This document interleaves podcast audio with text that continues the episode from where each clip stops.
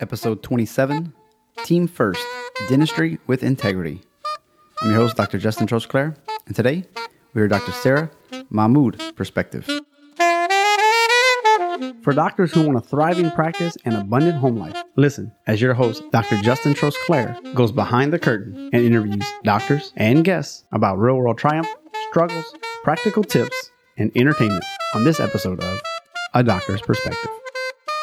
Welcome back. I'm excited to keep Women's Spotlight Month going for a few more weeks. Today's uh, Dr. Sara Mahmood. We're going to cover all kinds of dentist topics, as well as how to keep your integrity, why put the team first instead of just patient first, mercury fillings, BPA fillings, truth versus fiction, corporate versus private practice, her favorite class, inspiring book choices for women, and why she wakes up at 4.30 in the morning. All the show notes can be found at a doctor's slash 27.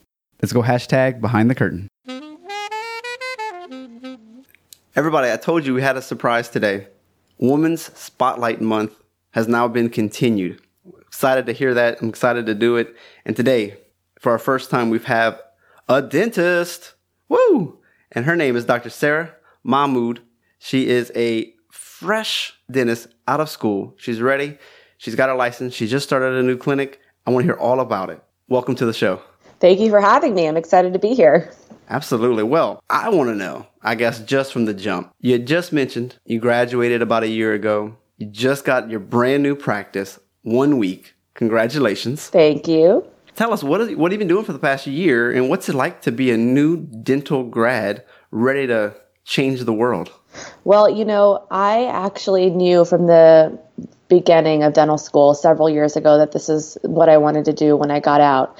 Um, I'm surprised it didn't happen sooner. It's actually been about two years since I've graduated, so it took longer than I was expecting it to. But you know, like things go in life, I appreciate that it, the experiences that I gained in that time. Um, I guess what got me down this path is my dad is a physician who turned into an entrepreneur as soon as he could in his career, which was after he had three kids and a mortgage. So he was mm. well into his 40s, and I wanted to to see what it would be like to take those resources and start a little bit earlier uh, in the game and uh, get out there and create a vision for myself and for the communities that I serve. But um, it's it's been it's been a ride. You know, I immediately graduated and thought. Um, instead of starting a practice, I would like to have some more experience within the realm of business. So I got, uh, uh, actually, the night that I graduated, I started my classes for my MBA, which was uh, tough to juggle. But within a year, I was able to graduate with my MBA um, from a local university, UT Dallas, uh, same place I got my undergrad. So that actually opened my eyes to how I wanted to do my business, and I'm so appreciative for that experience. Um, and in the meantime, I've been working on my continuing education as well, just to expand my clinical breadth. So it's it's been fun. These past two years have been busy, that's for sure. Wow, I never expected to go straight from school and just get my. That tends to be what my buddies are doing now, almost ten years later. Like, I think it's probably a good idea. I can expand my scope of uh, skills for the job market. So that yeah. is wild. And were you working doing dentistry between um, concurrently? Yeah, so uh, the good thing about a lot of these MBA programs is they know that their classes and their students are going to have work, full time work. So I was able to take the night classes at the university, and now, you know, in 2017, we have so many online resources. So some of my classes were online as well, which was phenomenal to be able to have that flexibility. But I mean, the, the funny thing is, is I took a class called the Principles of Hospital Administration. It was just this random, you know, class that I decided to bring onto my schedule, and it was the most formative experience that I could have ever had. And I'm sure we'll touch on it, but it just opened my eyes to the um, absolute priority that employee engagement should have and that I just have not seen in the dental industry. You know, you're starting to see it more and more in hospitals around the, you know, world with you know Kaiser and um, Mayo Clinic doing things for their their their team that makes them feel empowered and happy to go to work. And I just want to bring that to my industry because you don't see it in the small business realm.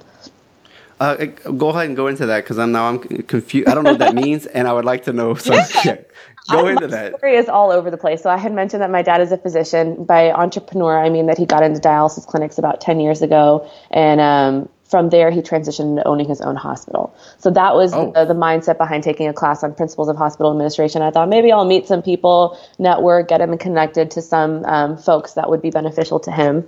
Um, he owns a hospital in one of the suburbs of DFWs, which is doing um, pretty well. So um, through that experience, the professor who taught that class, his name is Britt Berrett, Dr. Britt Berrett. He was the CEO of one of the largest hospitals in DFW, and he said my, you know, secret sauce to success is um, employee engagement. So he wrote this book called um, "Patients Come Second.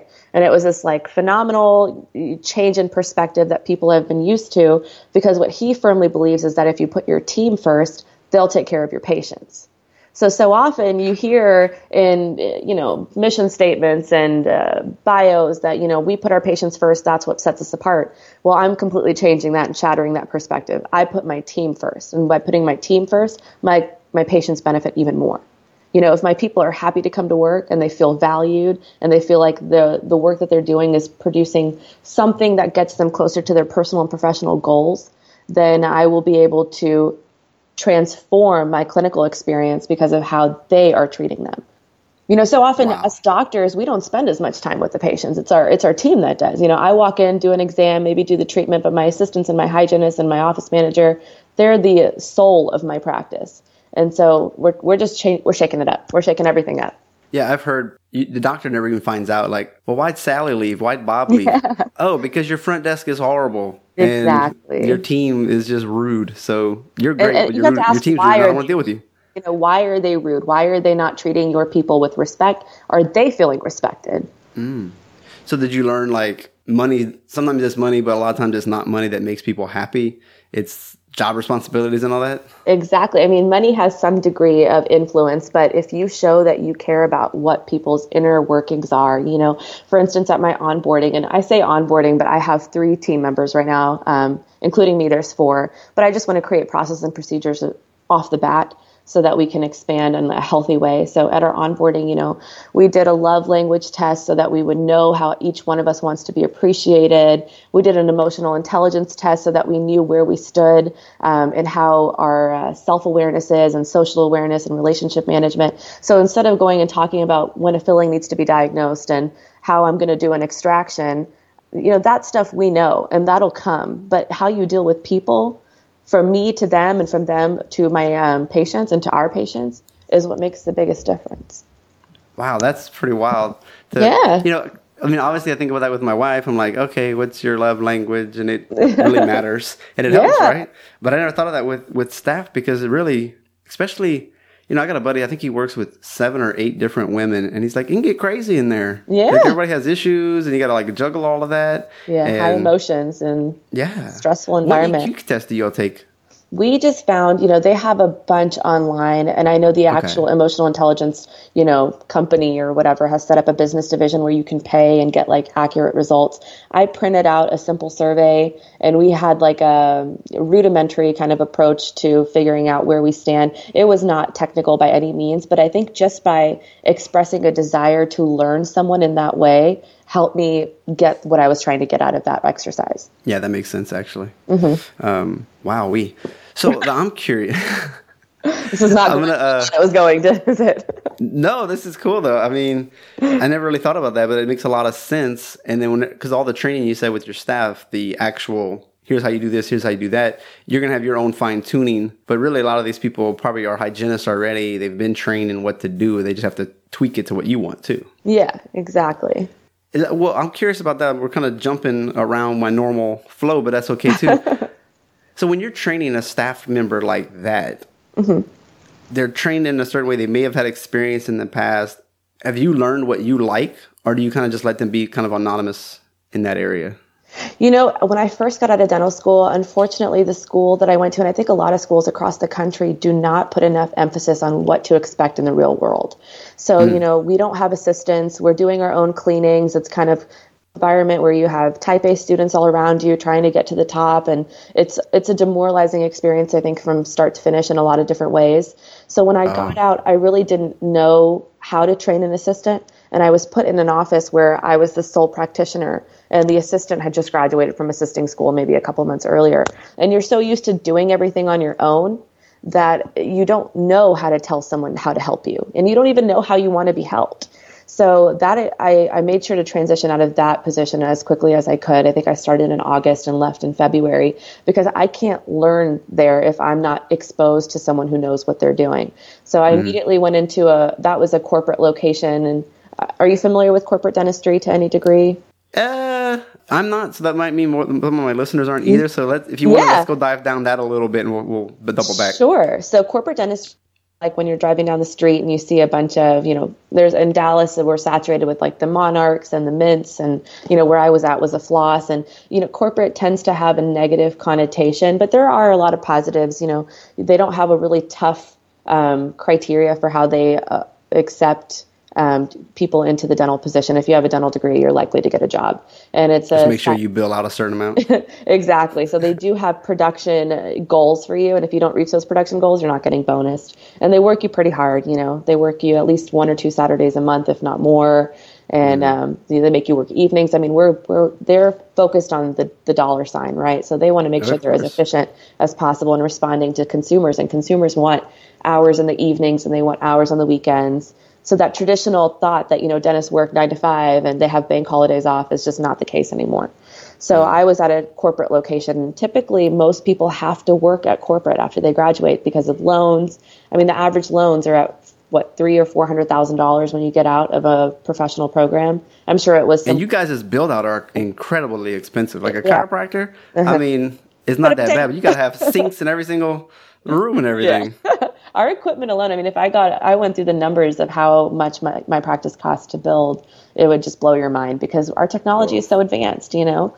Um, so I was lucky enough to be able to transition out after a few months and then went into private practice. So in the dental world, private practice is like the elite. You know, you've you've established yourself as a solo doc, and now you can hire on an associate. You've likely been seeing your patients for ten plus years, and um, you can have the niceties of a of a advanced office. So that was a really cool experience for me.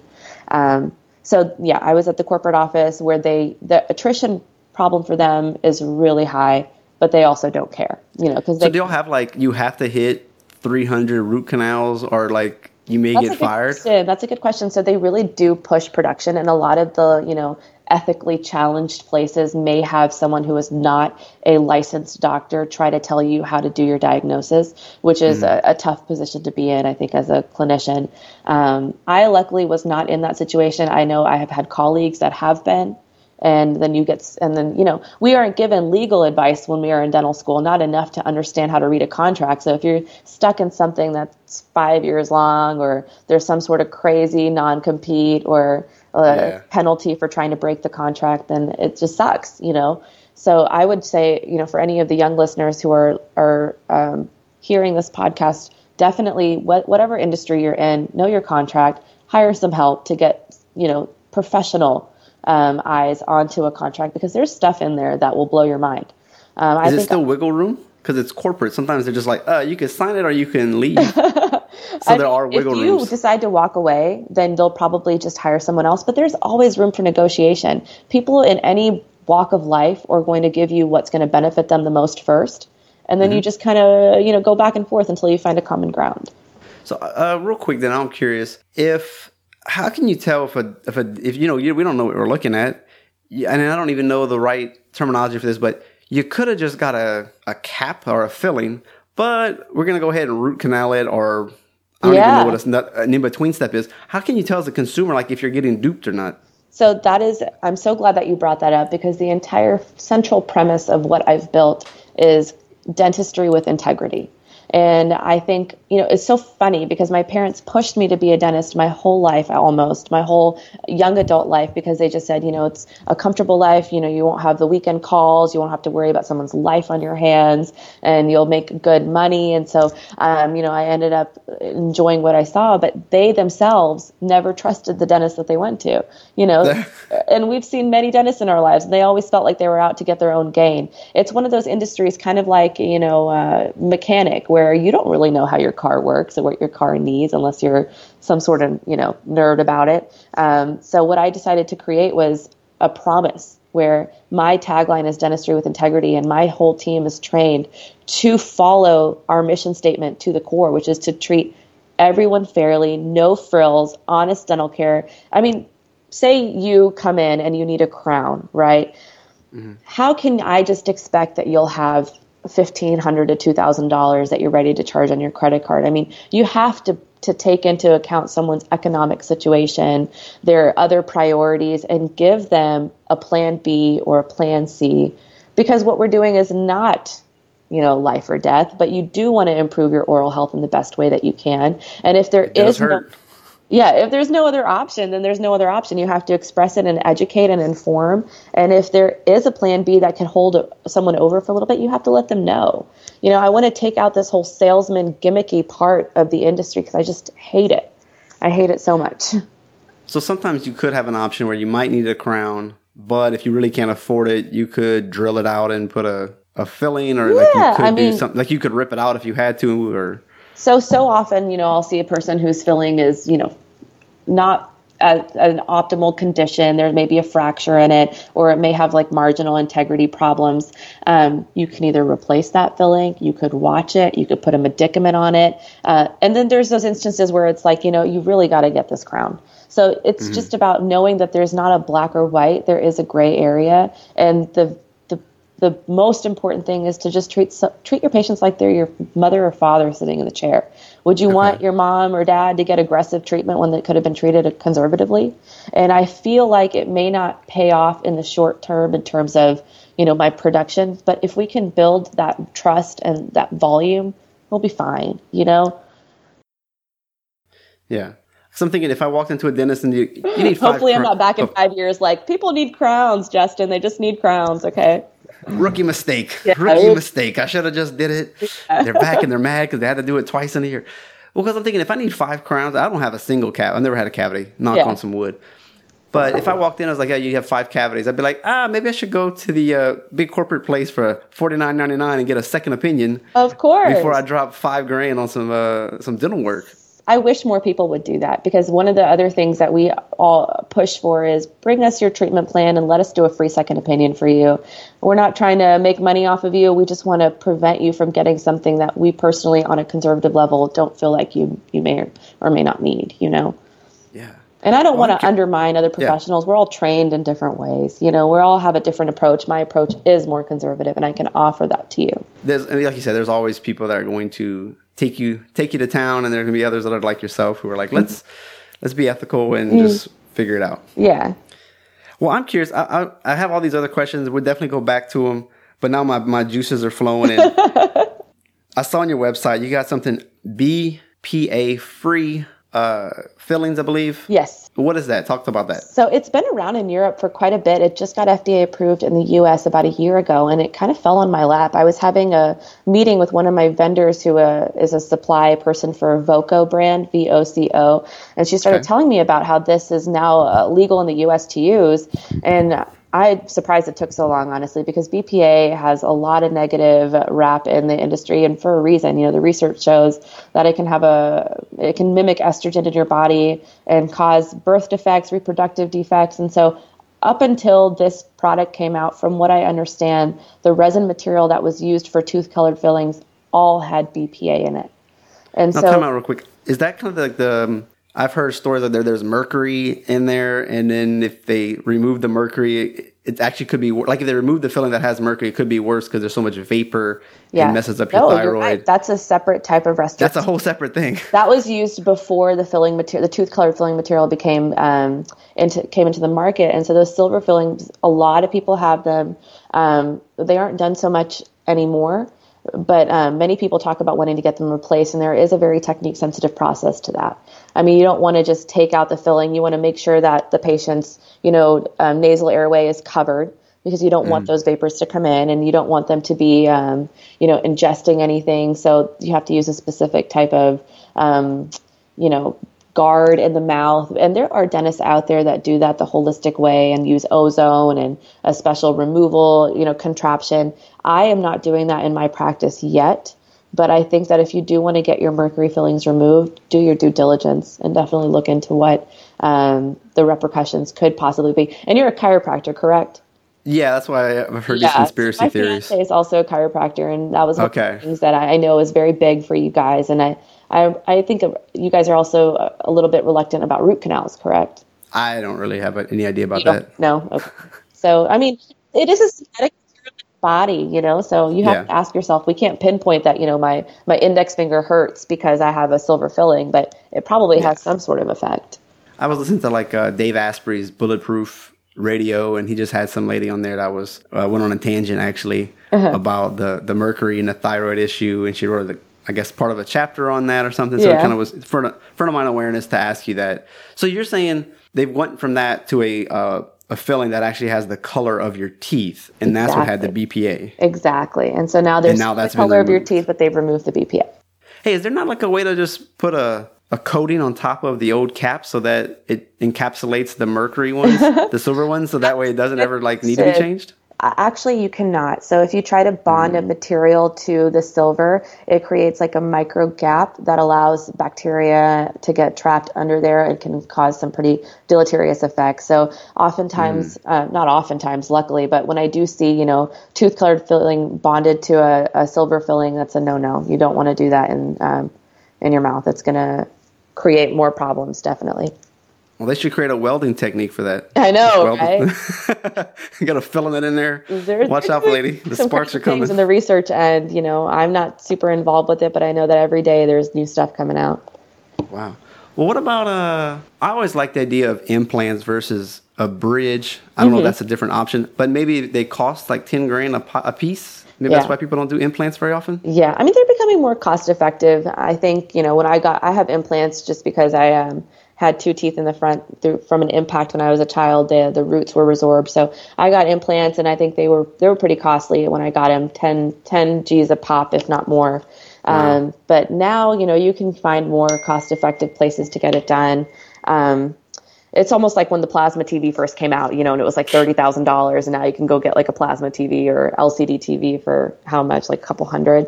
Um, but it is Yeah. it is a solid, rock solid option, you know. Whereas before, if you had a broken tooth or a, an infected tooth, you could get either an extraction or a root canal to treat it. Um, Now you can put a medical grade screw into the bone allow your osteoblasts and osteoclasts to come in and build bone around the threads of the screw and then it becomes so rigid that the likelihood of something like that ever coming out is very low unless you're a smoker or you've got pre-existing gum disease but um, uh, it, What's the it- tooth made out of? What's the what What's the tooth made out of? I'm thinking you could still break that on like a nice piece of apple or something. So this is a this, that's a common question. So the actual screw goes underneath the bone, and then you just kind of put the gum over it, suture it, let it heal for about three months while the the bone builds around the screw threads. After that's done, you put what's called a, an abutment, and it's uh, a little bit of a ledge on top of the implant, and then over that abutment you put the tooth. So it's three separate parts almost, which helps. So it kind of slides in, yeah, it just kind of goes in like a block. Ah. and it's strong. It's very strong. In fact, Okay. it's so strong that you have to worry if you do too many implants that someone could fracture their bone because you can have so much more chewing pressure on an implant than you can on your natural teeth. Okay. So you can wow. fracture your jawbone or your maxilla. So you So you don't have to worry about chipping the tooth, the fake tooth. The fake tooth, the likelihood of that is probably low, depending on the material that you use. You know, this porcelain, zirconia, zirconia is really strong. Um, if you have the implant opposed to a natural tooth, your natural tooth is very likely to chip Wow. or at least wear down. That's wild. I mean, I saw some surgeries. You know, you look at Instagram and y- you're shocked to see what you could find sometimes. Yeah. And I was also allow some videos. there. I was like, I think I almost became. No, I almost became a dentist. I think it crossed my mind at some point, and I was like, mm, I don't think I can handle all that blood. And uh, Yeah. There's a lot of surgery stuff. in there for sure. oh man, but yeah. it's it's uh you know working here in in China. I mean, I see just people. I guess they didn't brush their teeth for like years. They Yeah. just got the black. I guess it's just rot, right? The teeth are just literally rotting in their mouth. Yeah, that's what happens. And I did my honors thesis in college on um, the international uh, discrepancies in uh, oral health care providers. I mean, I think America is doing pretty well, but everywhere else seems to not be doing too well in their oral health care needs. So uh, Yeah. hopefully, you know, it goes across to, to internationally because it makes such a difference. I mean, it's been linked to heart disease, it's been linked to diabetes. Uh, Just you, thinking about the inflammatory response that your body has to produce when you do have gum disease is, of course, going to affect the rest of your body. Yeah, I heard. Um, what was it? There's some kind of bacteria that's only found in the mouth. But if you had like a procedure and you get a heart attack, I guess a few months later they'll find that same bacteria in your heart. Yeah, I mean the blood vessels And are all there. So if you have that, uh, you know, very uh, not advanced, but even moderate to severe uh, periodontal disease, which means that your gums and bones are both implicated, then that those bacteria will, those anaerobes will travel through your bloodstream, and they will get to the rest of your body. So uh, you know, not to scare tactic anyone here, but if you have if you need a deep cleaning, get a deep cleaning because there's a reason that you know your hygienist and doctor are recommending it. it. It plays such a role in just your quality of life and your systemic processes. And look, and I can do it. I white knuckle that table. Yeah. And they get that ultrasonic one, you know, that little Yeah. the jet stream. The, the, the hygienist is always looking at me like, "Are you okay?" I'm like, "Yep." I'm just ready for you to hurt me. like, yeah, sometimes they miss and it hurts. So I'm just I'm bare knuckled. I'm ready. Yeah. When it works, it's It works. quicker. It It, cleans does a good there. job. Just do it. But you know what's so funny is more often than not, all I hear from patients, I mean, they could walk in with just so much work that needs to be done. And still, the first question is, what about your whitening? How much is whitening? And can I get whitening from you? Can I do it in office? And so all the questions revolve around whitening um, when there's so many underlying issues that first need to be addressed, you know. So I don't know what it is about society where everyone just wants super, super white teeth. Yeah, that's society is. yeah, I don't even know what to say on that one. That's so true, though.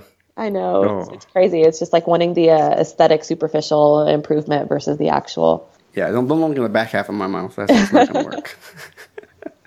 So, what is your actual specialty? Do you have a specialty yet? So the cool thing about dentists is, as soon as you graduate, you are free to do any procedure in dentistry that you want. Um, Okay. They do have different options. Like my best friend went and got an advanced education in general dentistry, where she became more proficient in implants and complicated treatments like root canals um, and full mouth cases. So that was about a year long. They have some where you can do a general practice residency in a hospital, learn how to place IVs and sedation. Uh, then they have your specialties like orthodontics and um, oral surgery.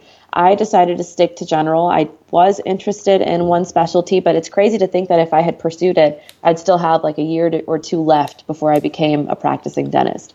So I'm happy I didn't do it. It wasn't in the cards for me, but I think that the people that are out there specializing, you know, kudos to you guys because there's a lot of stuff that I don't feel comfortable doing and I refer out every day. Um, but it is What would, also what would that be? uh, you know, like if I see a, a, a person come in with a molar that has six canals, you know, typically you want to see four to five maybe. And if it's got six and it's, you know, the patient can only open, you know, four or five millimeters or, um, you know, they're a high anxiety patient, refer, send it off. You know, it's not worth Wow. my time or effort to try to get that patient comfortable and do the treatment um, at the standard of care. Oh, gotcha. Okay. In orthodontics, that seems like it'd be a very profitable Oh, yeah. venture to go down. Um, Orthodontics Is is, it- also the toughest, I believe, specialty to get into. That and uh, pediatrics are pretty pretty tough. And oral surgery, you know, obviously it's hard too. They're all. Yeah. fairly hard. I think um, in my school, at least, the orthodontics program was reserved for the top the top five or ten people that graduated in the class because you know low overhead, quick time with patients. You aren't spending more than 10 to 15 minutes with them. Your assistant can do most of the work, like most of the hands-on work. Um, but general, as a general dentist, I do do Invisalign, and I know a lot of my adult patients appreciate that. Uh, is it the same thing? versus metal braces. Yeah, I mean they still work. I'm, They I'm thinking work, that would be the specialty. So you're you're capable of doing Invisalign. You're just not doing the metal. Then I'm not doing the metal. Just it takes a little bit more um, finesse to be able to bend a wire the way that you need to, and to know where to place the brackets. I mean, Invisalign helps their docs so much. They send us templates um, for everything, so it's just foolproof. You just follow step by step. And they make it easier on their GP to get the Invisalign in a patient's mouth. And the technology is crazy. You know, if you sign up for Invisalign today, I could pull up a 3D model of your teeth and show you where they would be with every single tray that you had up until the very end, and you'd be able to see the final result. So you're kind of like a tech. I would hate to say it like this, but like a, more like a technician with Invisalign. Like the Well- software does the rest. They would never say that because they know better than to rub their doctors the wrong way. That way, Yeah, yeah, yeah. Are doing the prescription. You know, um, you know, Justin has uh, class two occlusion with some mild crowding. Uh, we need to not touch number 20 because there's an implant there and he's got a bridge on the upper left. So that kind of stuff we still have to articulate. And then Yeah. they kind of create the, the, they fabricate the models and the trays and send it over to us and, you know, give us the guidelines of how they recommend us to, to place the It does take longer. Invisalign? Yeah. No, it is a, a very. They just changed their guidelines. They used to say that you had to wear your trays for two weeks. It is now seven days, and uh, they have different options. You know, if, if you just want a couple of trays to get some mild crowding fixed, that'll take five weeks. They have some where it's ten weeks, fourteen weeks. My fiance was in it for three and a half months. So, So why would you go with uh, Invisalign? Why would you do metal braces instead of Invisalign? I, there's a lot of complicated cases that can't be treated with Invisalign. For instance, Okay, underbites so- are tough ones. You're going to need surgery most likely, or some sort of um, uh, more advanced techniques. And then if you have a crossbite, which means you know your lower teeth are coming out over your um, uh, top teeth. So if like you know your bottom teeth kind of overlaps over your top teeth. Oh, okay. um, that is a tough one to fix with Invisalign. So there are certain limitations. Um, and then there's a lot of orthodontists that just feel like the metal gets them the results that they want. It just depends Okay. on, it goes back to the plan A, plan B versus thing. If you can't have absolute perfect, is that a deal breaker or will you find an option that's more suited for the patient, more hygienic, more aesthetic, and gets them good enough results? Well, I'll tell you this: I had braces because for different reasons, and my teeth look still good on the front, but the backs, like the you know they've they've gone side like they uh They've inverted. they're not level. They're not level.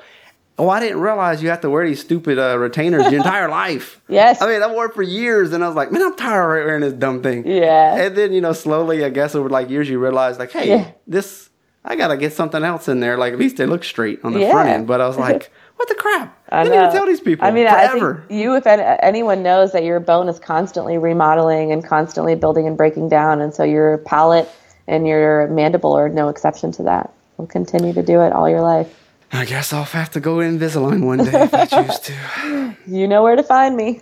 That's right. I'll make my way to Dallas. That's DFW, right? Yeah. Any other any other uh, plug any self plugs that you would like to give real quick? Self plugs.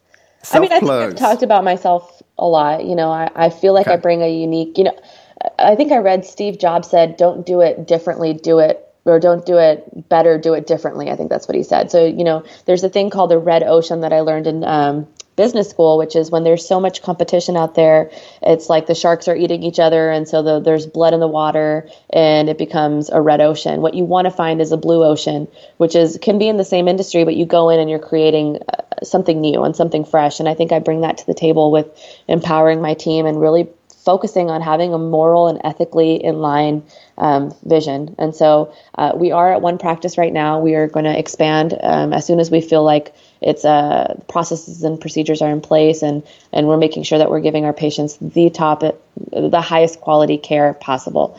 Um, So in terms of plug, you know, if you're in the DFW area, would love to see you. If you're uh, wanting to be a dentist or you're fresh out of dental school or you're in dental school, um, give me a shout because I, I- I've been there and I've, I remember going through the experience of wanting to be a dentist and then applying to dental school and then being in dental school and really holding on to the emotions that I had in those uh, walks of life because you don't want ever want to get out and be like, oh, it was easy, or you know, you'll get through it. You want to have some sort of empathy for the people that are going through the same thing. So, um, always here to support and mentor, and uh, that's what I love to do.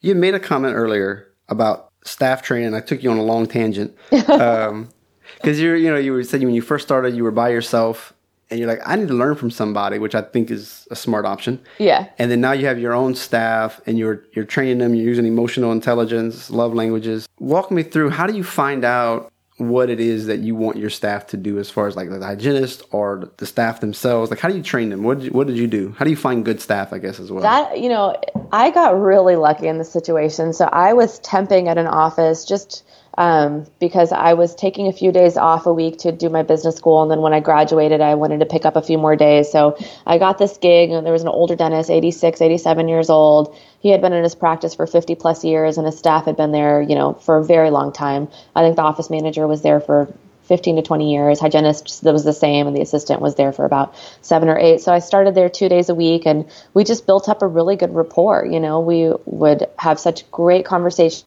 And it would be so much fun, and we really felt like we were taking care of the patient. And uh, just to rewind, the the dentist that was there, who was 86 or 87, had a health incident, so he had to step down from the practice, and he needed someone to just temp while he was trying to find a way to come up with an exit strategy. So uh, I tried to buy that practice. The deal fell through. I think the older dentists who have been with their practice for 50 plus years um, tend to value them on an emotional versus a monetary and economic Yeah. level. So we had made a deal. He didn't like the amount after uh, a couple weeks, and so we decided to just build our own practice. Now, the lucky thing about the situation was there was no non compete, no non solicitation, there wasn't even a contract. So when I told the staff that I was building my own office across the street, they wanted to come with me, which was such a blessing.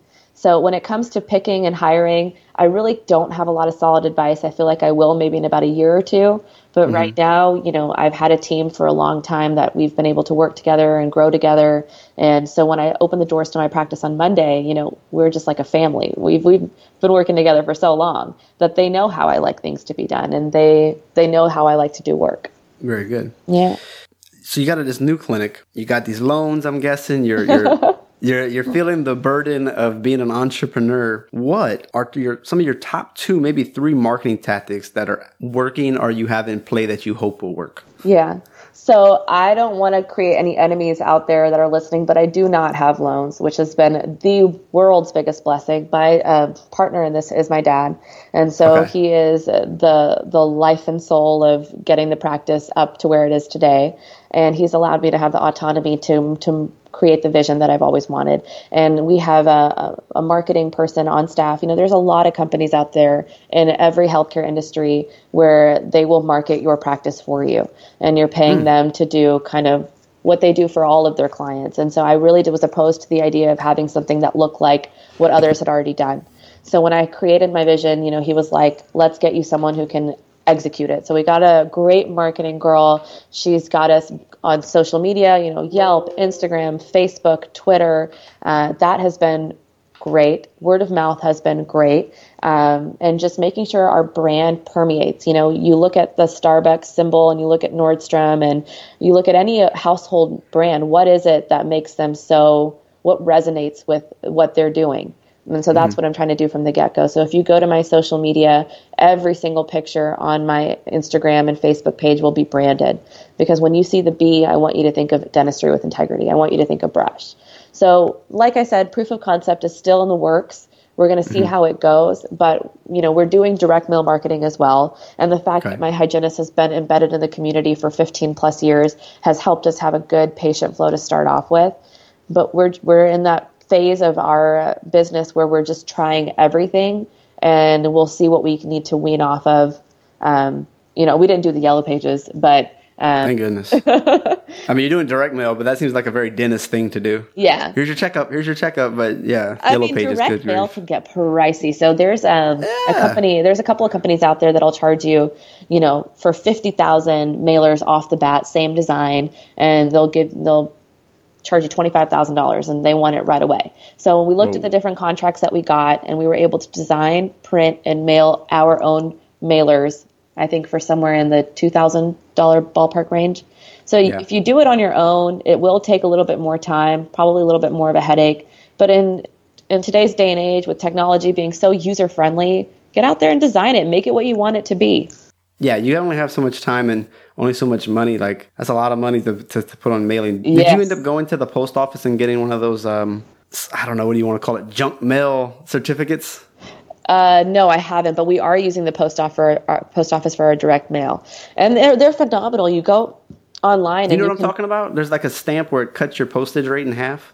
I have no idea, but now I'm going to look into it. Thank you. Yeah, because if you, I was putting postcards one time for like. Uh, new people would move into the area or something and I was buying lists once. Just, you know, you got to try something. And anyway, on the post office, there was some kind of card that you get and then you just, you have to do a certain amount or the exact same thing over and over. Uh-huh. But it's, I don't know if it's half the price, but it was, it was substantially less money. Really? You're to, yeah.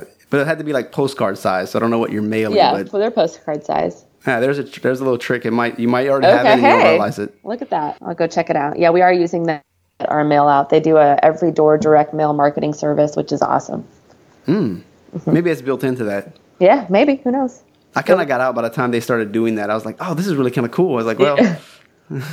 they probably do include it because it's a great service, you know, and I would imagine that they'd want you to feel confident that your mail is going to where you want it to go. Absolutely. How do you know if your uh, company's horrible and you need to fire them? Your marketing person. What's your What's your goal? I'm I think curious. I think a lot of people jump the gun on this firing and they don't communicate their needs first. I think that goes across the board. Um, you mm-hmm. know, why don't they know that I want it differently? Well, have you talked to them about it? You know, have you told them that you want things to be done differently? Uh, when you hire someone, they are working for you. And if they ever stop acting like they're working for you, that's when you need to have a conversation or maybe consider termination. But before you get to that point, there's like 10 other steps, you know, like how can we get on the same page? How can you do what I'm asking you to do? How can I facilitate you doing what I'm asking you to do? So I haven't gotten to that point yet where I've had to terminate anyone, but we've had conversations, um, you know, where we try to get back onto the same track of what I'm trying to accomplish. And I think oftentimes people need to be given the benefit of the doubt. Just communicate and see where they stand and why they're doing what they're doing. Makes sense. Yeah. It is a hard one. I mean, I've heard stories where they just don't work out. Yeah. And it is. It's like, well, did you need results immediately, or are yeah. you supposed to wait a couple of months? Yeah. Um, I don't really I like think- the uh, seven times. You have to hit somebody seven times. I'm like, well, it's not like a magic number. At some yeah. point, somebody would have had to just be like, oh, this is the first time I see it, and I had a, a tooth problem, so I decided to come in. It's like, well, how long am I supposed to wait before I have to stop spending money yeah. to not get anything on return? You know? Yeah, I get it. Where do you see your profession going in the next five years? I would hopefully like to expand in the DFW market. That would be mm-hmm. ideal for me, uh, just to grow the brand and the vision and, and maybe get all throughout Texas at some point. I would like to transition out of practice ownership at some point in my life. Um, I've always wanted to um, get a degree from an Ivy League school in particular, you know, either somewhere in the Northeast. Um, and that's something that I don't want to give up on. That's something that I've always wanted to do and maybe use that degree to get into more of the, the corporate level work. Um, so we'll see how things go. You know, right now I'm 27 and doe-eyed and I have all these big goals for my life. And so we'll see what, what, you know, God puts in front of me and what opportunities come in front of me. I, I, I'm I'm so happy that I've been able to do um, this practice like I've always wanted to do. But you know, who knows where life takes me down the line? We'll see. I, it would be great yeah. to work for you know like a Colgate um, and be a part of some sort of uh, of their nonprofit division and just use the, the the breadth of experience that I'll have in my life to do some some real good. Oh, okay. That versus making brush nationwide, making it the next Monarch yeah. ethical monarch. Yeah, you know that would not to call out them. that would be nice. They do have a you know an interesting reputation, I think, in some areas. But it would, I mean, if I'm able to do it in a way that I'm still able to maintain my reputation, then why not? You know, if I can provide yeah. that place for people where they feel like they're really being taken care of, you know, why do people buy things from Nordstrom? Because they know that their customer service is second to none. They know that mm. if they buy something they don't like it, five years later they can return it. You know, so if people mm. can have that same sense of of trust and faith into what I'm building, then of course I'd like to take it nationwide. It just gets tricky, you know, as you grow to make sure that people are representing your vision the way that you want them to, and they make it their own vision. You know. Yeah. yeah. And not to discount, but like if your dad owns a hospital he's got connections. Yeah. And you know what I mean? Like it really could help to yeah. how do I expand? How do I get a second location? Yeah. Who do I talk to? And yeah. all that kind of stuff. Like, you know, it's for those who don't have those kind of connections, we're always like, oh, so lucky, rah. You know, for, you know. But at the same time, like, look, you have it. Yeah. Exploit it. Use it to your advantage. I, I mean, that's resource. how it is. So I read a book called uh, "Your True Finding Your True North," and uh, it's just crazy what uh, the amount of success can do to certain people. You hear about it in Wall Street, you hear about it even within your own circle of friends or extended circle. So what I want to make sure that I do is just hold on to my why.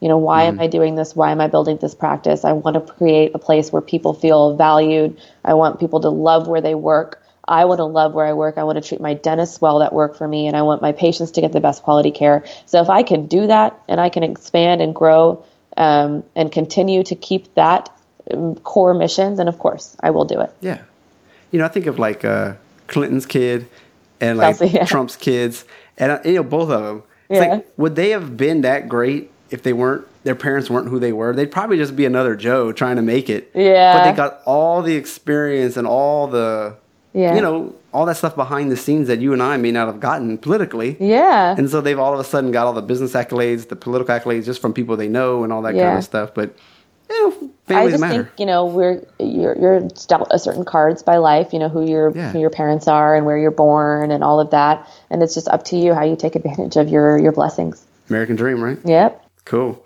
Well, let's see. We're going to switch over to personal stuff because I want to make sure we respect your time and get you out of here soon. Cool. Um, you've been out for a little while, working jobs. You just started your own. You have a plan. How did you take vacation? Uh-huh. And you have a plan so that you can take yeah. vacation and not be burned out? Oh, I am 100% in support of a work life balance. I think that you need to be able to have time for yourself and you need to be able to decompress and whatever it is that helps you just get zen and feel at peace. I feel like the best way to compartmentalize your stress and to um, you know feel more at ease with what you're doing is to have these things to look forward to. So i travel a lot. I think a lot of people are confused as to how i travel so much just because i make time for it you know. Um, I, when i was younger i used to say you know i don't have time for this. I don't have time for that. And my dad had to sit down and say don't say that because you make time for the things that you want to do you know, we have the same 24 hours in a day as Beyonce. And so if we want to do something with our day, we should just do it. So, you know, I recently came back from Colombia, which was phenomenal. I spent six days in Cartagena. You know, we're always going places nationally, internationally. So if you can, and your, your staff will appreciate it too. Tell them to go spend time with their families and to go enjoy and take trips with their loved ones or just relax with their loved ones don't make everything so cutthroat and go go go go go you know life will pass you by too quickly how do you so how do you take six days off are you hiring people to fill in for you? You just well, I mean, at that the point, doors? I was working for someone else. okay. And you know, you can though if you talk to someone well in advance and you give them a good enough notice, they can't tell you you can't. Then you're working in the wrong place. Mm-hmm. Okay. And it wasn't six days. I mean, include the weekend. You know, so right. Yeah. Well, just kind of curious because sometimes we we want to do things and either financially we're like, I got overhead and yeah. and a vacation, so I really don't have the finances to do both, or yeah, they don't know how to um, put somebody either take off, hire somebody for the week. Yeah. Uh, well, so there's all kind of different answers. I was just curious. I don't mean to sound silver spoon or anything. You know, ever since I graduated, I've been supporting myself. This business is a venture with my dad. I just think that you know, if you want to do it and you want to live the life, a certain type of life, then you should find a way to make it make it work. Absolutely. Yeah. Very nice. So besides um, work, any uh, hobbies or volunteering or anything that really preoccupies your mind? Yeah, you know, I used to be really involved in leadership when I was in dental school. I was in the national um, student National Dental Association treasurer for two years. I was my local chapter ASDA president. So through those connections, I've been able to meet tons of people at conferences and whatnot. And I try to stay pretty involved in organized dentistry. Right now, a good amount of my free time is, you know, spent planning my wedding. I'm getting married. And I'm also um, taking a fellowship exam to become a fellow in the Academy of General Dentistry this summer. So studying for that, um, and you know, just spending time with the people I care about. I live in uh, Dallas, where my whole family is: my parents, my sisters, my nieces, my nephew, my fiance, his family. So it's nice to just spend time with the people that you care about. Um, I would say that's probably my, my most favorite hobby. Yeah, it's a good hobby. Yeah. I love to ask this question. Significant other, fiance, what what do you guys do together that helps you feel connected and, and, keep the love alive. You're obviously in the best part of a relationship. Yeah. Actually, it's about to get a little stressful. Weddings can be a little stressful, a little bit of a strain on the relationship. But but what do you you all do to stay connected? Man, we are so supportive and in sync, and we encourage each other so much to just maximize on our potential. You know, there's always a new challenge that we're working on. Right now, it's waking up at 4:30 in the morning, so we have at least an hour to just read. Um, we also, you know, are always talking, just bouncing ideas off of each other. He has big, lofty goals too, and I know that he can see them through and achieve them. And just being that constant source of inspiration, you know, um, we love spending time together. And I think if you're with someone and they you don't love spending time with them, you're probably with the wrong person. Um, mm-hmm. But if there's ever anything that I'm doing, it's always just better when he's there. So even with this practice, he's been such a lifeline for me. Just just being there to talk to about the different things that are happening. It's been so nice to just have someone that you can just tell everything to. And then they shuffle through all the nonsense and they get to like the gold and they, they just push you. So it's been really good. Is there any joint practice in the future? I hope so. I mean, he's one ginormous a building chiropractor, so I would love to have him like next to me, maybe in the suite next to me. Um, but we definitely have plans, you know, to, to build something together. That's cool. That's sweet. Yeah. Yeah. All right. Well, you talked about your morning, so I'm curious. What is the morning routine or even a lunch routine that gets you grounded and excited for the rest of the day? Man, I as hard as it is in the moment to open your eyes and get up at 4.30 it is one of the best things that i've ever adopted into my schedule um, mm-hmm. first off it forces you to sleep at a normal time because you don't want to go to bed at midnight and wake up four and a half hours later it's just not good for you what's normal I normally sleep around nine nine thirty. And uh, you know, there is those times when you're in a social situation where it might be a little bit later, but I never ever try to sleep past eleven. I mean, it's just like impossible for me to be at my max productivity the next day. Wake up 4:30, get the coffee ready, read and prepare for the day. Just mentally map out what your day is going to look like, what you have to do, um, how it's going to go, and the change has been night and day. You know, compared to dental school where I would just you know get out of bed five minutes before class and throw on some scrubs and get there. I mean, you're just flustered. You have no idea how your day is going to go because you haven't had time to reflect on it.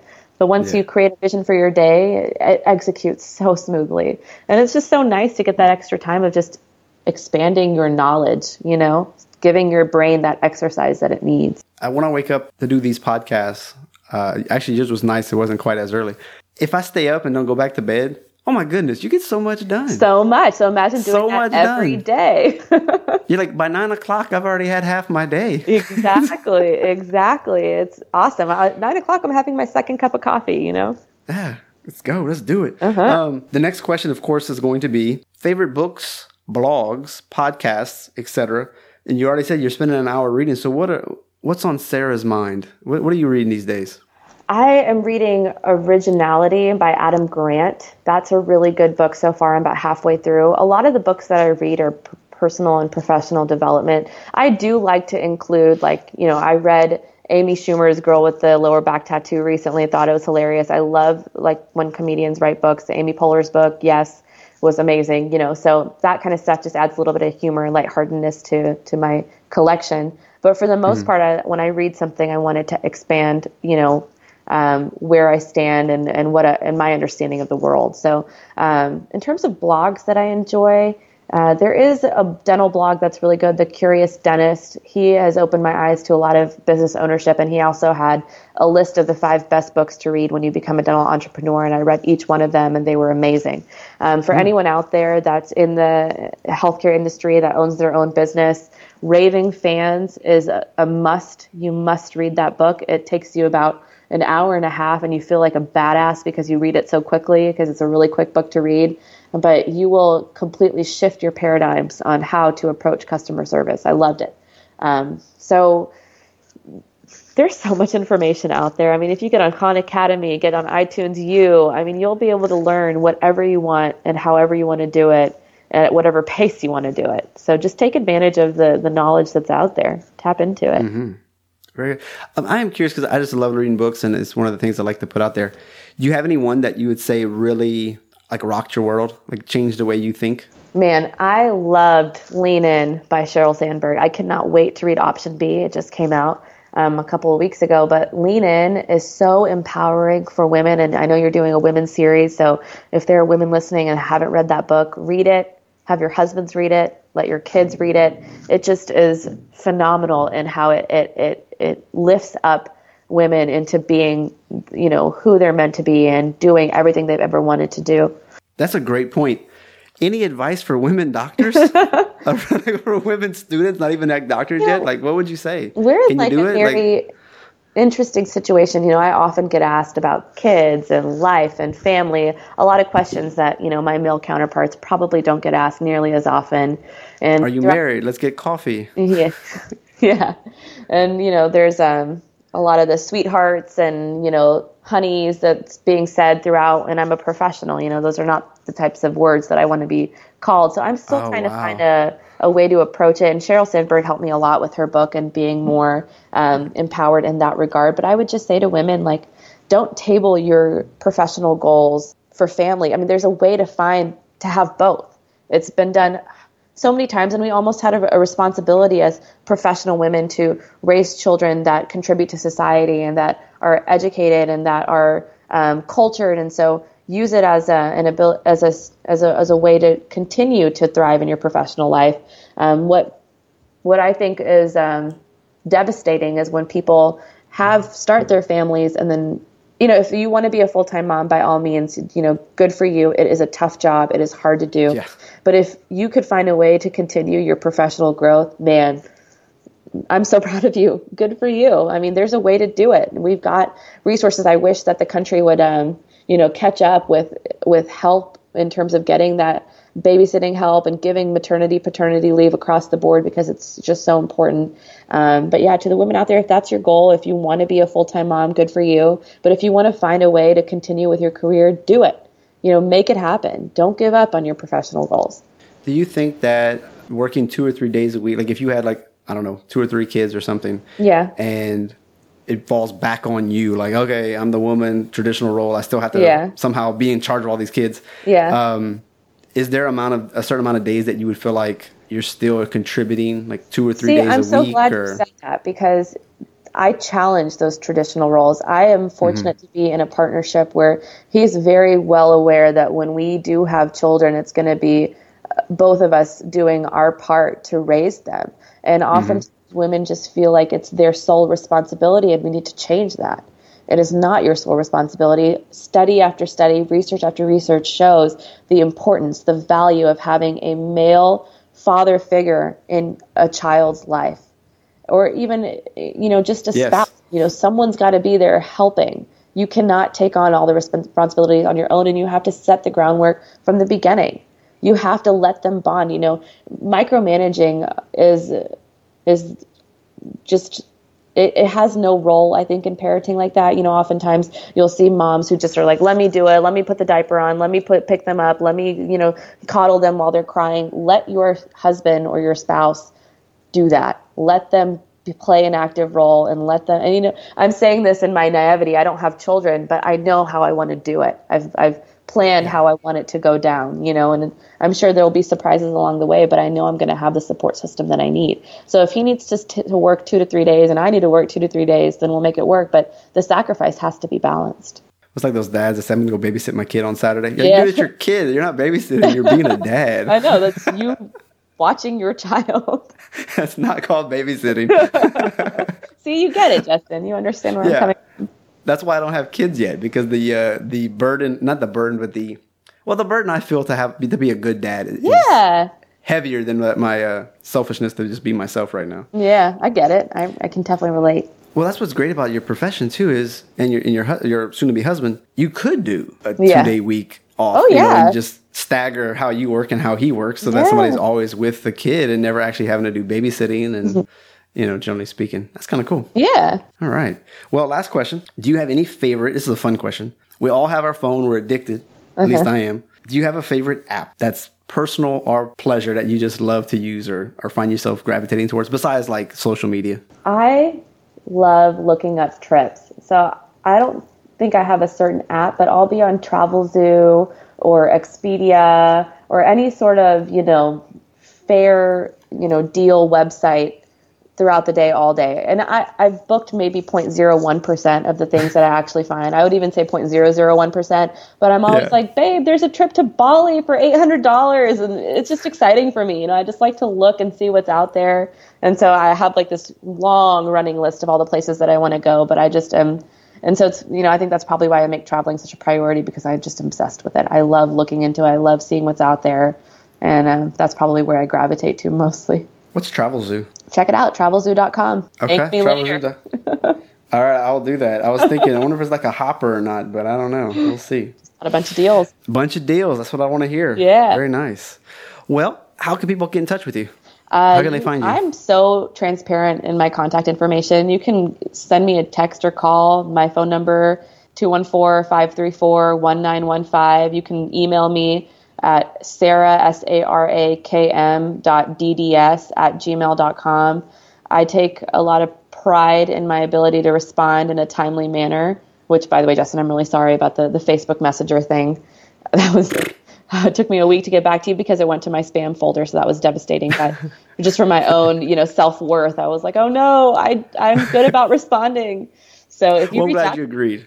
yeah, if you reach out to me, I'll get back to you. Fantastic. Oh, what, uh, your website. Info www.brushheb.com. What's HEB? It stands for the Hurst Euless Bedford area. It's three different. It's like a tri city area, and um, right out outside of Fort Worth. So we just kind of Okay. abbreviated it. Yeah, I saw I saw your website and I was like, HEB, the grocery store? No, that can't know. be it. I was like, what is the HEB? you know, you're not the first person to say that, so I should probably get on the website and make some edits and just say Hurst Euless Bedford. Well, as long as your uh, back end a- SEO is correct with that, then Yeah. you're, you're We're working on it. We're it. getting there. Perfect. Awesome. Yeah. Well, this has been an amazing hour. Thank you so much for being on the show. And if you ever need anything, just uh, reach out and we'll definitely help each other out. Likewise, thanks for having me. It was a lot of fun.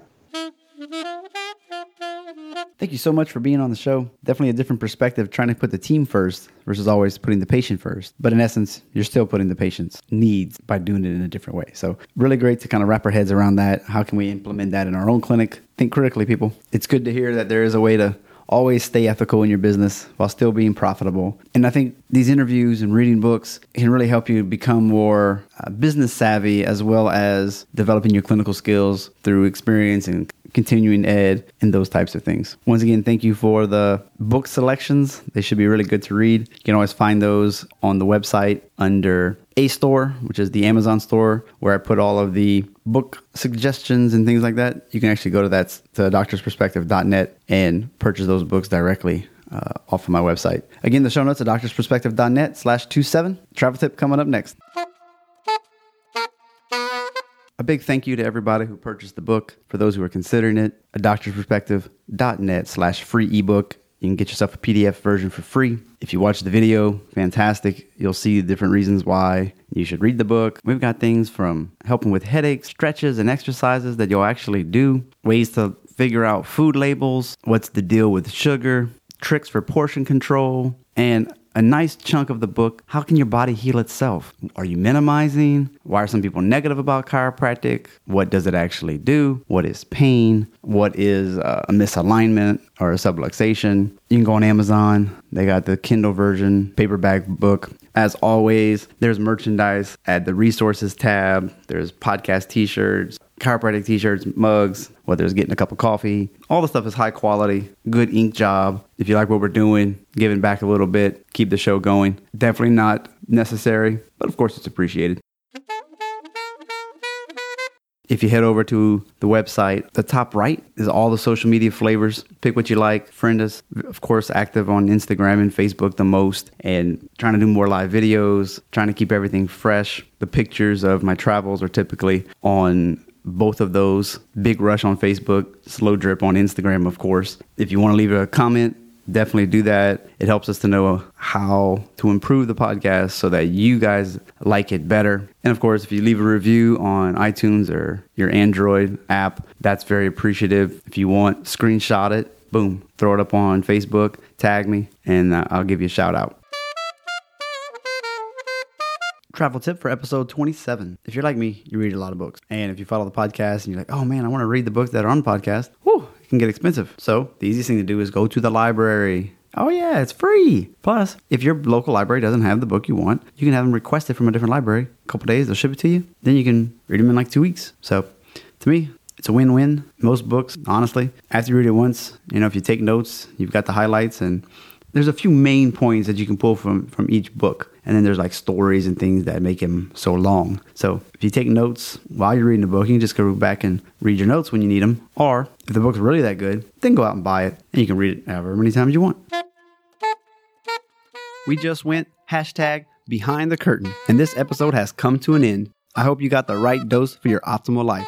Please spread the word about this podcast by telling two friends sharing on social media and visit the show notes on a doctorsperspective.net to see all the references from today's guest. A sincere thank you in advance. You've been listening to Dr. Justin Trosclair, giving you a doctor's perspective.